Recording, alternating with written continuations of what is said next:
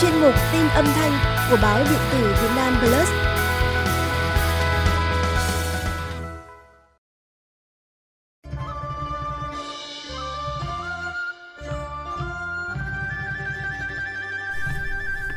Đã từ lâu, áo dài là một biểu tượng văn hóa gắn liền với hình tượng người phụ nữ Việt Nam. Qua nhiều thời kỳ phát triển, tà áo dài không ngừng biến đổi nhưng vẫn đảm bảo tính truyền thống, góp phần tôn lên vẻ đẹp thanh lịch, dịu dàng của người phụ nữ Việt. Trong chương trình hôm nay, kính mời quý vị cùng đi ngược thời gian, tìm hiểu về sự ra đời và vị trí đặc biệt của áo dài trong đời sống người Việt. Nếu như Hàn Quốc có hanbok, Nhật Bản có kimono, thì Việt Nam nổi tiếng với tà áo dài tha thướt, duyên dáng.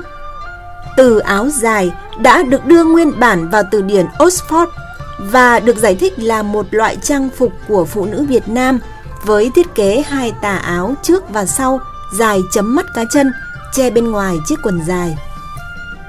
Theo các nhà nghiên cứu lịch sử, nhà nghiên cứu văn hóa Việt Nam, cho đến nay vẫn chưa có tài liệu nào có thể khẳng định chính xác chiếc áo dài ra đời từ khi nào. Tuy nhiên, một số nghiên cứu gần đây đã chỉ ra rằng áo dài có lẽ có nguồn gốc xa xưa bởi bóng dáng của chiếc áo dài đã xuất hiện qua những hình khắc người Việt cổ mặc áo xẻ hai tà tung bay trên mặt trống đồng ngọc lũ cũng như các hiện vật khác thời Đông Sơn. Hình bóng chiếc áo dài cũng có thể thấy trong trang phục của các anh hùng liệt nữ, bà Trưng, bà Triệu qua các bức tranh dân gian Đông Hồ nổi tiếng.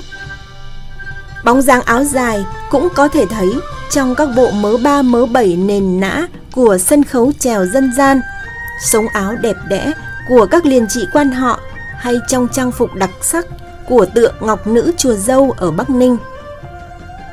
Vì nhiều lý do khác nhau, đến nay nguồn sử liệu sớm nhất ghi chép về sự xuất hiện của áo dài Việt Nam chỉ còn được lưu lại trong Đại Nam Thực Lục Tiền Biên.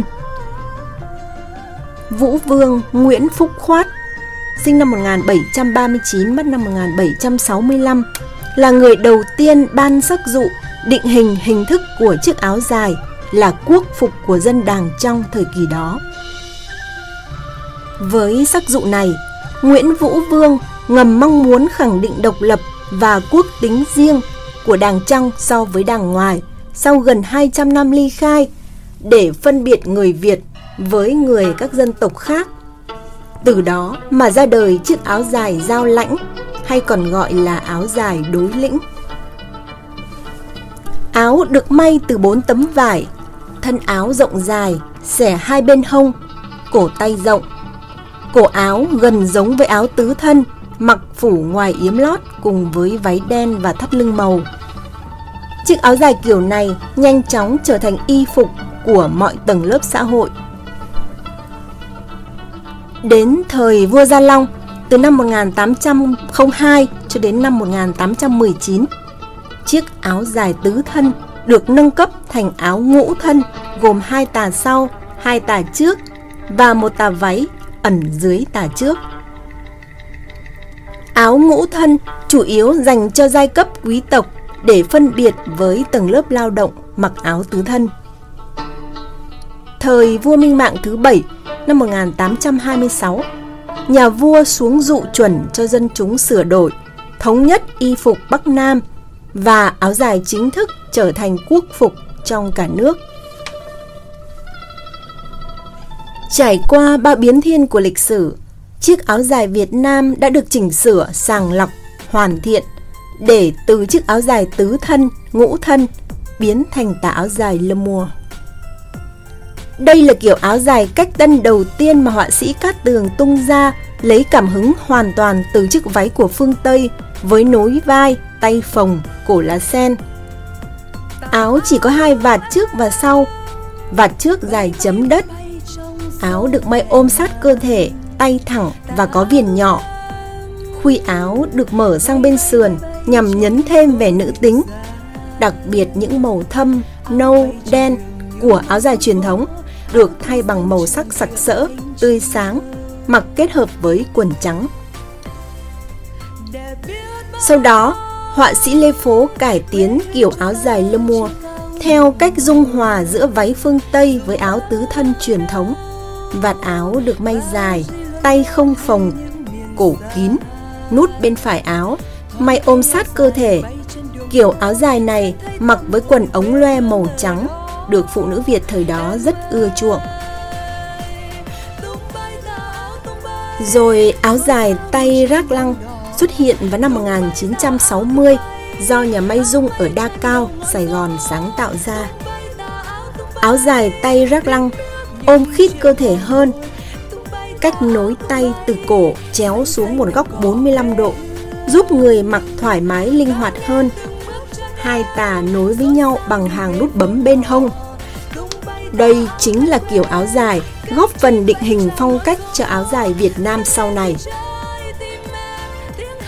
Từ tài liệu của các nhà nghiên cứu lịch sử văn hóa cho thấy, lịch sử hình thành áo dài Việt Nam đã trải qua nhiều giai đoạn biến thể trong phong cách sáng tạo, cách tân từ kiểu dáng đến chất liệu.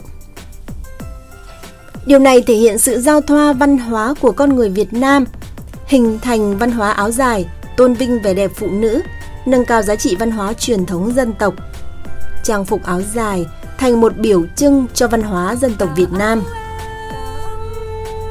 Vào thập niên 70-80 của thế kỷ 20, Việt Nam chuyển sang giai đoạn đổi mới. Áo dài được cách tân với các phiên bản ngắn hơn, chất liệu nhẹ, nhiều màu sắc sặc sỡ, nhiều họa tiết cây cỏ, hoa văn và hình học. Dù kinh qua rất nhiều chặng đường khác nhau trong quá trình giao lưu, hội nhập văn hóa Đông Tây, chiếc áo dài vẫn luôn giữ được những nét bản sắc riêng.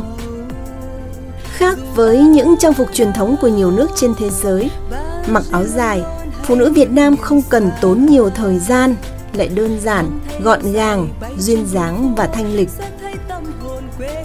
Áo dài tôn lên vóc dáng và vẻ yêu kiều hấp dẫn của người phụ nữ Việt Nam, gợi cảm nhưng kín đáo, nhẹ nhàng nhưng có sức hút mạnh mẽ. Có lẽ chính vì vậy mà áo dài hiện diện trong cuộc sống hàng ngày của phụ nữ Việt Nam một cách tự nhiên và dễ dàng. Tính ứng dụng của áo dài hết sức linh hoạt, khiến trang phục này được sử dụng trong nhiều sự kiện. Từ trang phục hàng ngày đến những nghi lễ trang trọng trong gia đình, công sở, xã hội, ngoại giao cho đến các buổi biểu diễn nghệ thuật, các dịp lễ hội, Tết cổ truyền. Áo dài được trình diễn trong các kỳ festival, tuần lễ thời trang, trong các cuộc thi hoa hậu, người đẹp trong và ngoài nước. Chính sự kết hợp vừa truyền thống vừa hiện đại, vừa chuẩn mực vừa phá cách còn đưa chiếc áo dài Việt Nam lên vị trí đặc biệt trên các sàn diễn thời trang thế giới. Có thể nói, áo dài Việt Nam không chỉ đơn thuần là một loại trang phục dân tộc mà còn chứa đựng một bề dày lịch sử, truyền thống văn hóa, những quan niệm thẩm mỹ của người Việt Nam. Vượt qua giá trị của một sản phẩm tiêu dùng, chiếc áo dài đã đạt đến một vai trò quan trọng. Đó là một sản phẩm văn hóa đặc trưng mang đậm bản sắc dân tộc, niềm tự hào của người Việt Nam. Bài viết đến đây xin tạm dừng. Hy vọng chúng tôi đã cung cấp cho quý vị những thông tin bổ ích. Trân trọng cảm ơn sự chú ý theo dõi của quý vị.